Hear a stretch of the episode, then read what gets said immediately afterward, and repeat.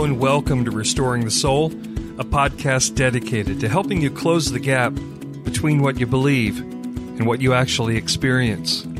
I'm your producer, Brian Beatty. Thank you for listening. For the past five years or so, the term deconstruction has become quite familiar in evangelical circles and is used to describe a process as varied as the people who experience it but it largely revolves around questioning tenets of faith. For some, it can mean leaving a particular church, and for others, it's a process of understanding their faith in a different way or leaving religion altogether. Brad Jersak is a frequent guest to the Restoring the Soul podcast and is joining Michael for the next two episodes as they discuss Brad's latest book, Out of the Embers Faith After the Great Deconstruction. In the book, Brad explores the necessity, perils, and possibilities of the Great Deconstruction.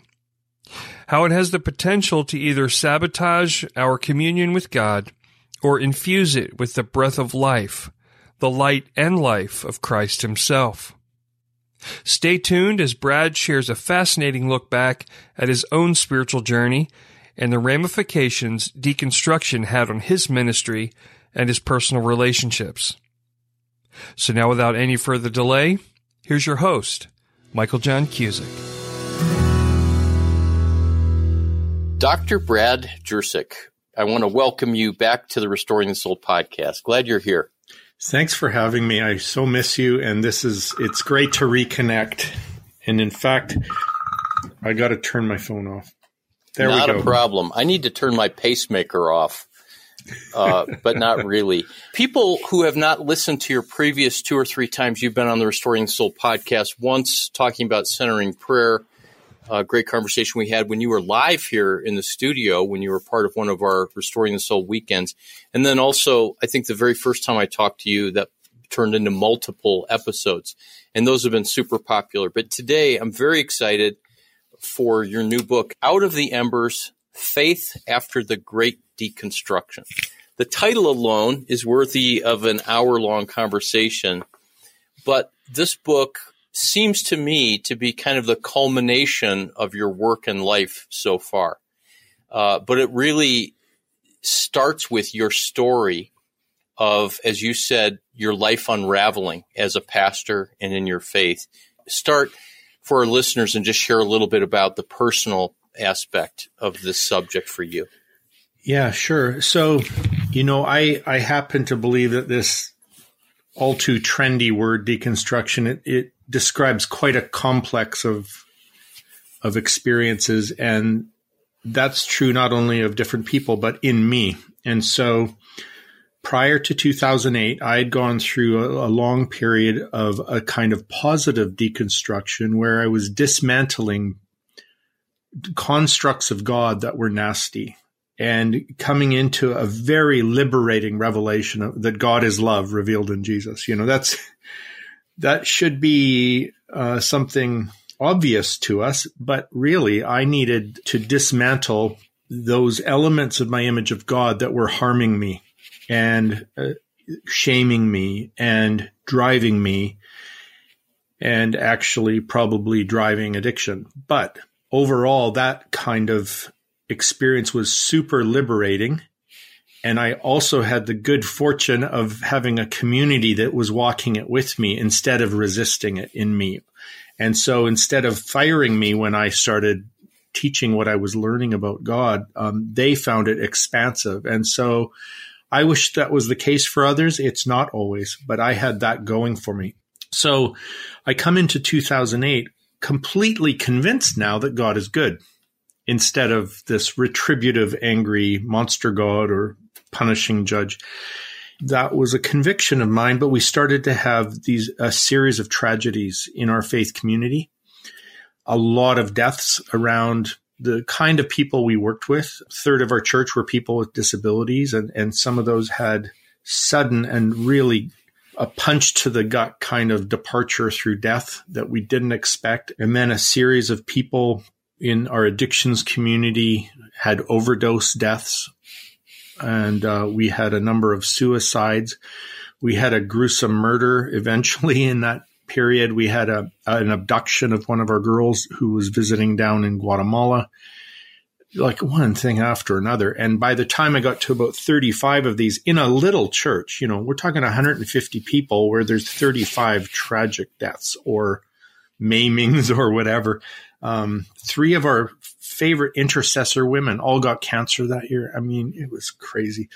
And so, um, you know, typical to me, why, why not take a tragedy and make it even worse? So as I began to melt down, then that's when I was started acting out in a love addiction and crossing boundaries with dear friends and ruining relationships. And I came to a point where I, I was in such deep shame about this, um, but that that uh, I was willing to start getting help through twelve step recovery. I started work with a spiritual director. I had a mentor who tucked me under his wing and a wife who was supernaturally gracious. Not only did she she cared for me, but she became she took my place as pastor in the church at the at the board's request to walk them through the healing journey of all this trauma. I've only just thought of this as we came online. The deconstruction I experienced in in that negative sense, in in the uh, my faith unraveling sense, was made worse because I had believed God is good. Finally, you know, mm. if I hmm. had still believed He's a punitive monster, then all the stuff that happened would have made sense to me. But now that I know that he's good and only good, it was so bewildering that for a while I didn't know if I could trust him. And if if that's the case, I didn't I didn't know why to keep living. And so that's some of the trauma that happened that I think the whole deconstruction industry has become too happy clappy and evangelical, frankly. The evangelicals have just got a new conversion story.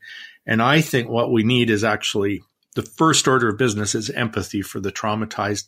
And, and secondary trauma also not only let's say they leave their church because there was some trauma there but now they get the second trauma of being isolated or alienated and not knowing who to connect with.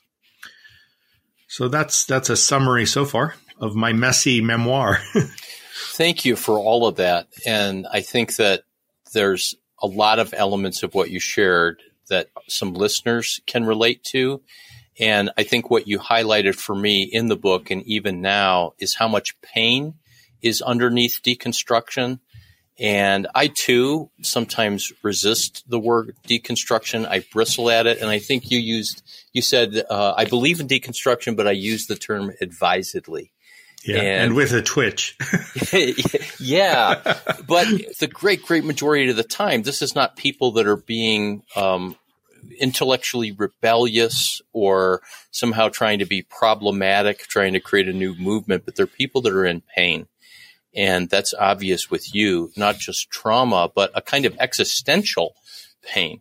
Yeah. And I recall reading some references in the book where you said, I did not want to live. And thoughts of I can't get out of bed, I can't function.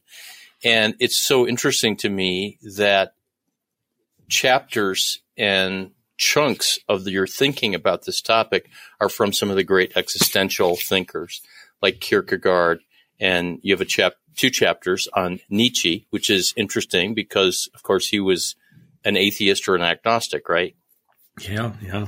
And yet can tremendously inform us about some of these existential questions. So, Brad, the obvious question, and if you can maybe just give a thumbnail on this, because the book fleshes it out, and I'm hoping some of the big ideas that we discuss will help to flesh this out. But how did you get from that place of an existential despair or near despair of I don't want to live and addiction and having to leave the ministry to a place where you write a book about faith after deconstruction? Yeah, well, um, it's called out of the embers for a reason, and I uh, maybe a good word for that is that the kind of faith I'm talking about is quite a gift. It is inexplicable. It is an act of grace from above, and so in my case, what that looked like was, um, I think of it like when the bulldozer came over and scraped me down to to rock bottom. What shocked me was that I could make the confession that God is good. I, I'm like, why would I even say that or believe that? But there it is. It just is. And I could only regard that as a grace gift. But then that had a follow up question. If God is good, then my question was, does God care? And I can't, I, I don't care if he has a caring heart sitting on a throne watching our tragedies. That's not care in my mind. I'm thinking about the caregivers who work with the people with disabilities who are quadriplegics and who need to be spoon fed and adult diaper changes. I need that kind of caregiver. And it was through seeing my spiritual director, Steve Imbach, over the course of 10 years that I went from God is good as this pure um, kind of inexplicable gift to seeing some ways in real life through people largely, but also inner work in my heart that God actually is a divine caregiver despite the tragedies. We we can pull out we can pull out receipts for the tragedies and the affliction, no problem. But I experienced also God as a caregiver, and that especially through a community of people who um, who showed me mercy. And in my self disqualification, now I wouldn't have any platform worthy of uh, you know sharing if it weren't the idea of paying forward the mercy I received. And um, and I also needed a new theology um, that divine care at the end of the day for severe affliction that there's no rationalizing the problem of evil. What we have is a cross. And on the cross, we see absolute goodness and absolute affliction, the great contradiction intersecting in that one man hanging there. And so I've be I was all the more completely captivated by the glorified wounds of Christ and how they touch my wounds. And both as a human being and as a theologian, you obviously had intellectual cognitive categories for everything you just described. Yeah. But would you agree, and if not, please push back and we'll explore this. Would you agree that at the end of the day, the intellectual answers are insufficient and that we have to have some kind of encounter or experience? I absolutely agree. I think that was the key to it was coming to the end of reason. My definition of affliction, I get it from Simone Weil, is this is non-redemptive suffering that is absurd. Like so there's no lesson in it. There's no journey in it. There it's the toddler drowning in his grandparents' hot tub. You know, what do you do with that? And so instances like that or the Holocaust, today's Holocaust Remembrance Day, right? And so it's like um, there's not an there's not a reasoned answer, and so what my the saving grace was when I uh, the encounter at the cross where I look up at the one hanging there and I see I see the wounds of God. I don't know that there's any worthy future for a Christianity apart from direct experience of the love of God. It has to be mystical. Uh, Karl Rahner said this, you know, if it's not mystical, and by mystical, we don't mean airy fairy ethereal. What we mean is encountering a living God, a real connection directly. Yeah. Yeah. I love that you wrote a sentence in your book that I, I've said for 10 years. And I've discovered that a lot of people that are deconstructing or who deconstruct, they either go atheist or agnostic on the one hand, or they end up with a kind of, well, I believe in love, or I believe in the force, or you know, there's a there's a great spirit, and I understand that. I'm not judging that, but your line that I so deeply resonated with is that I need a person, I need a face, I need a real living human being slash God who is a human being in Jesus to to see, to touch, to taste, to smell. And of course, those are very sacramental, Eucharistic ideas. Yes. But it's not just enough to have an idea of a God or a belief in God when we get down to these kind of existential, psychological, ontological realities. And th- that's probably the very nature of the best forms of deconstruction from the Christian tradition. And that is that the idea of God is never God. The idea or construct to deconstruct is to interrogate our ideas and our notions and our constructs of God, recognizing that God is always more than that. And Meister Eckhart said, you know, God, deliver me from God. And what he means is there is a, there is a there there, there is a, a, a God as such, but we need to be delivered from every um, idea of God that creates an idol or a box for him that he doesn't fit in anyway. And so sometimes the tragic is the only way that that we'll let go of those those very um, uh, puny ideas of who God is. And then when those crack open, you might have an encounter with with the transcendence that has a face. Yeah, the, the, something, someone real that yep. is captivating and compelling. I'm not a Latin speaker and I'm not a theologian as you are. So you're referring to what God is not. That's the via negativa or the apophatic spirituality. Yes, I perceive you are a theologian. Ah, thank you. And I, I perceive that you are a kind man. Um, I want to talk about disorientation, and I'm yep. saying that out loud because you talk about five potential reasons for it. And I'm saying it out loud so that I won't forget when I come back, or if I do forget, I'll say, What did I forget? But I have okay. to come back to something. This idea about the real wounds of Christ and this transcendent yet immanent face of God. Mm-hmm. I have been praying uh, for two years now, not every day, but the Anima Christi, which is a Catholic historic early church prayer. And it starts out with uh, soul of Christ be with me, blood of Christ inebriate me. And then it says, Lord Jesus, hide me within your wounds. And I have begun to take in and behold this idea that Jesus didn't just suffer 2,000 years ago, but in relation to this idea of on the cross, there was glory and ruin and that question of goodness and tragedy and suffering together, that Jesus still bears our wounds today and that he still suffers. And as I've explored this with some people, and I know there's probably books and tomes to read about it, some people have said, I've always thought that, and others have said, that's just heretical. Can you talk a little bit as a theologian and as someone who practices and lives the Orthodox Christian faith, this idea that Jesus is suffering on our behalf today? that he is in our trauma, that he's in our wounds, that he's in our suffering. Yeah. Um, so the reason there's a debate, I think, is because we we are stuck in a temporal, that means time bound kind of vision of what this means. Because if you if you just think Jesus is on a timeline, right? Well, he died, and then he and then he rose again, so he's not dead anymore. Uh, he suffered, so he doesn't suffer anymore and that now he's um, now he's impassible, which which doesn't mean passive, but it means he is not he is not reactive um, or jerked around by our drama. He he comes to it in the in a glorified state. But but that's that's to keep Jesus on a timeline.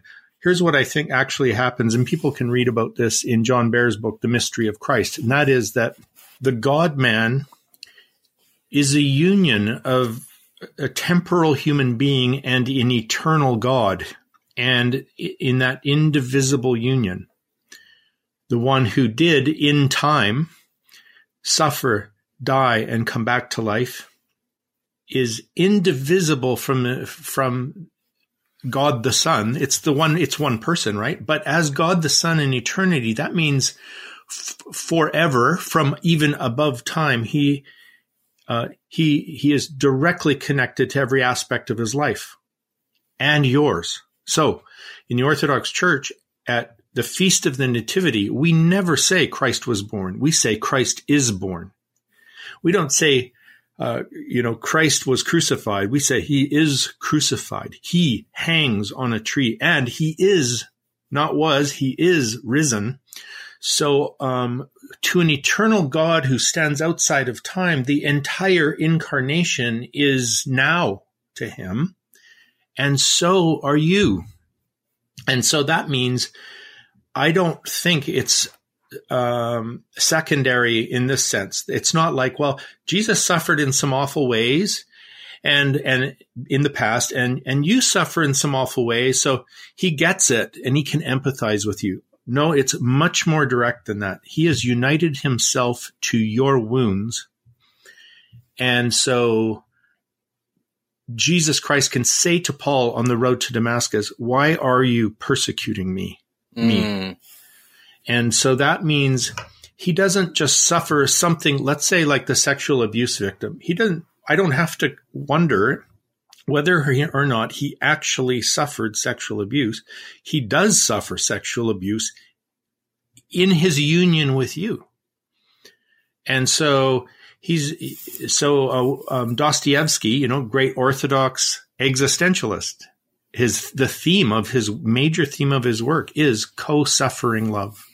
So yeah, um, I, um, it's not like, well, poor Jesus is crying probably because of something I did again. It's no, he, he has made himself one with me in a way that he endures what I endure and takes all that darkness up into himself, but also, um, brings it into direct contact with healing light and love.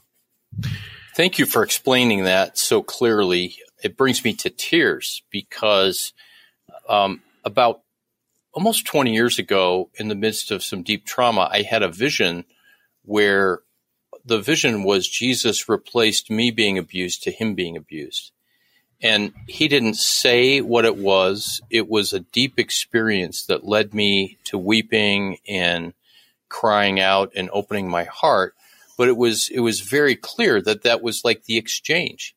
And the scripture that I found myself drawn to for a long time after that was Isaiah 53 which wasn't about punishment as we typically think about that, that God was punishing Jesus with, I deserve to be punished, so Jesus took that on. It was about his suffering and his carrying the pain of sin and the pain of wounding.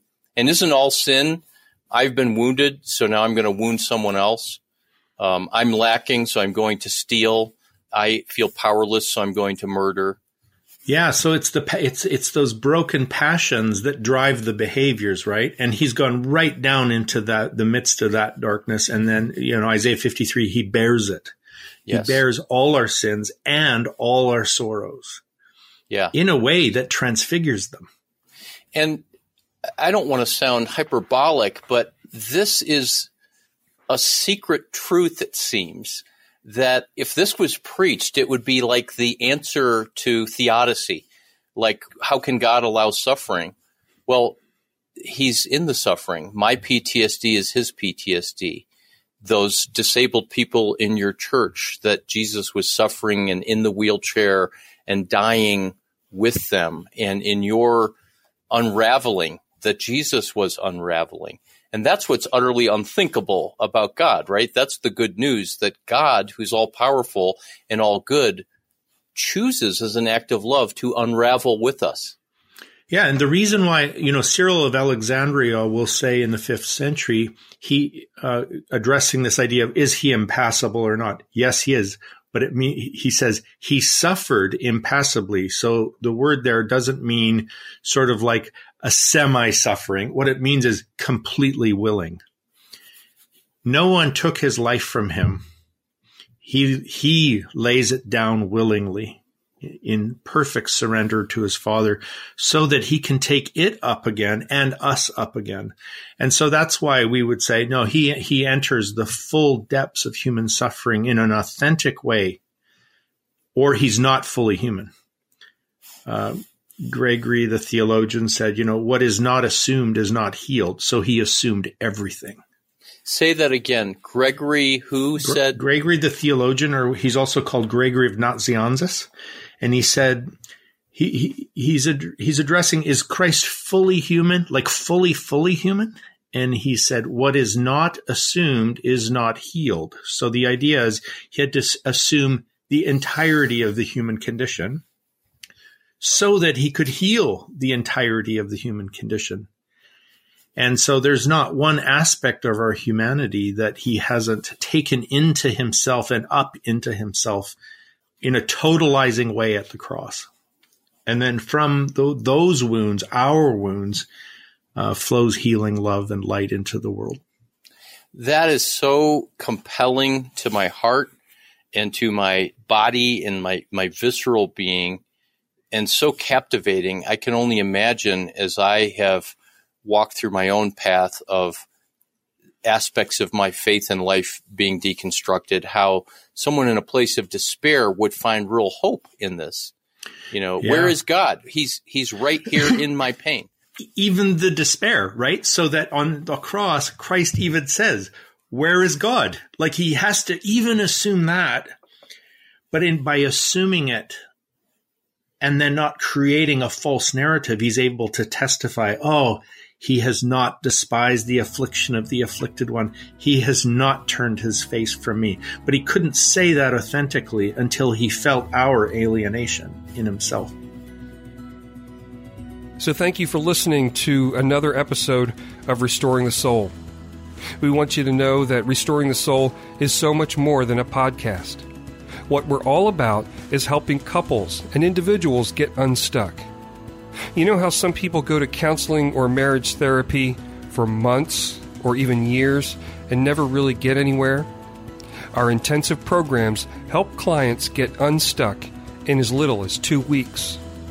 To learn more, visit restoringthesoul.com. That's restoringthesoul.com.